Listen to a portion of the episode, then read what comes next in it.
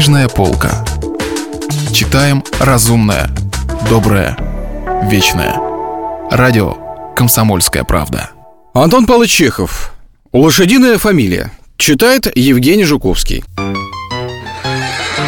У отставного генерал-майора Булдеева разболелись зубы. Он полоскал рот водкой, коньяком, прикладывал к больному зубу табачную копоть, опий, скипидар, керосин, мазал щеку йодом, в ушах у него была вата, смоченная в спирту. Но все это или не помогало, или вызывало тошноту. Приезжал доктор. Он поковырял зубы, прописал хину, но и это не помогло. На предложение вырвать больной зуб генерал ответил отказом. Все домашние, жена, дети, прислуга, даже поваренок Петька предлагали каждое свое средство. Между прочим, и приказчик Булдеева Иван Евсеевич пришел к нему и посоветовал полечиться заговором.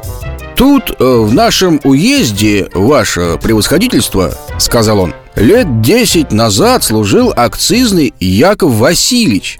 Заговаривал зубы. Первый сорт. Бывало, отвернется к окошку, пошепчет, поплюет и как рукой. Сила ему такая дадена. А где же он теперь? А после того, как его из акцизных увольнили, в Саратове у тещи живет. Теперь только зубами и кормится. Ежели у которого человека заболит зуб, то и идут к нему. Помогает. Тамошних саратовских на дому у себя пользуют, а ежели который из других городов, то по телеграфу. Пошлите ему ваше превосходительство депешу, что так, мол, вот и так, у раба Божьего Алексия зубы болят, прошу выпользовать, а деньги за лечение почтой пошлете. Ерунда, шарлатанство. А вы попытайте, ваше превосходительство. До водки очень охотник. Живет не с женой, а с немкой, ругатель. Но можно сказать, чудодейственный господин. Пошли, Алеша, взмолилась генеральша. Ты вот не веришь в заговоры, а я на себе испытала. Хотя ты и не веришь, но от чего не послать? Руки ведь не отвалятся от этого. Ну ладно, согласился Булдеев. Тут не только что к акцизному ну и к черту дебеш пошлешь Ох, мочи нет Ну где твой акцизный живет? Как к нему писать? Генерал сел за стол и взял перо в руки Его в Саратове каждая собака знает Сказал приказчик Извольте писать, ваше превосходительство, в город Саратов, стал быть, его благородию, господину Якову Васильевичу... Васильевичу... Ну, Васильевичу, Якову Васильевичу, а по фамилии... А фамилию вот и забыл? Васильевичу... Черт, как же его фамилия? Давич как сюда шел, помнил. Позвольте с... Иван Евсеевич поднял глаза к потолку и зашевелил губами. Булдеев и генеральша ожидали нетерпеливо.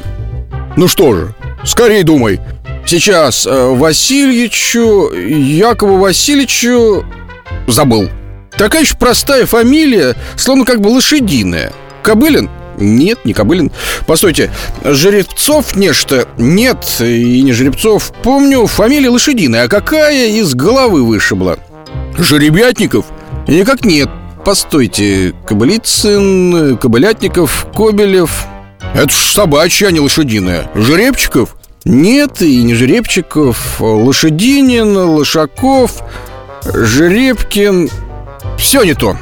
Ну так как же я буду им писать? Ты подумай. Сейчас Лошадкин, Кобылкин, Коренной.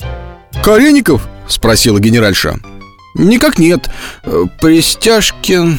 Нет, не то, забыл. Так зачем же, черт тебя возьми, с советами лезешь, ежели забыл? Рассердился генерал Ступай отсюда вон!»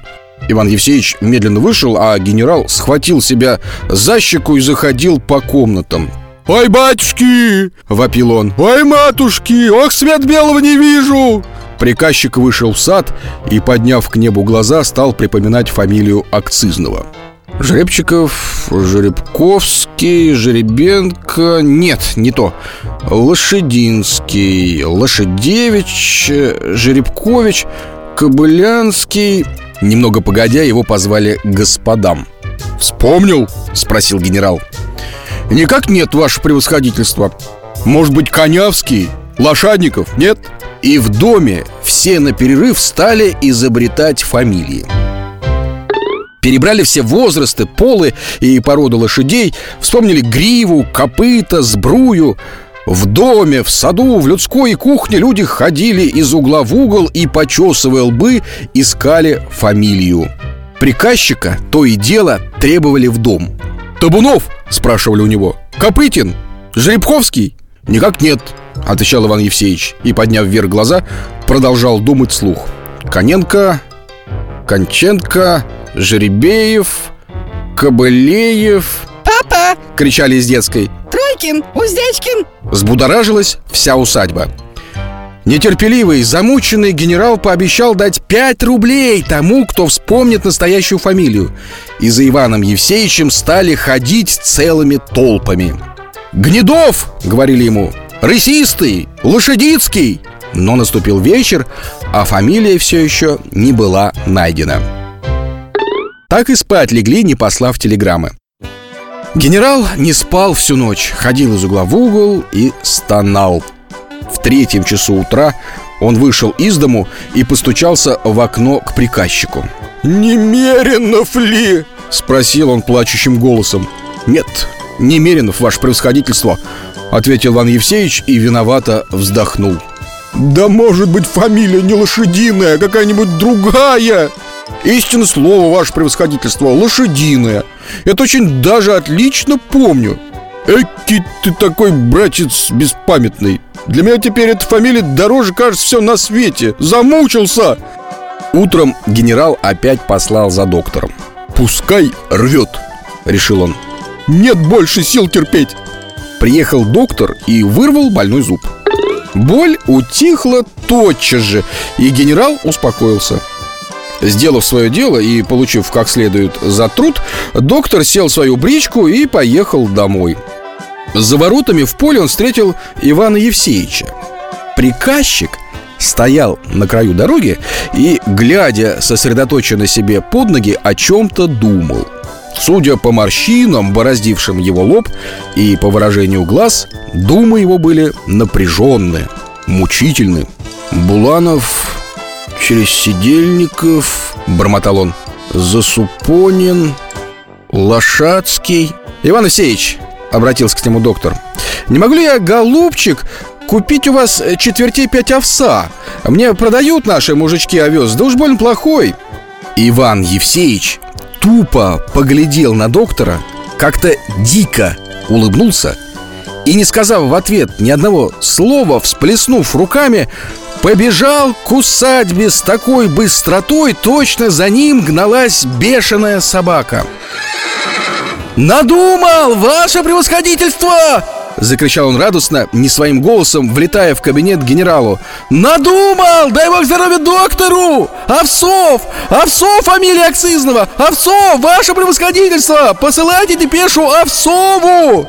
«Накося!» — сказал генерал с презрением и поднес к лицу его два кукиша «Не нужно мне теперь твоей лошадиной фамилии Накося!»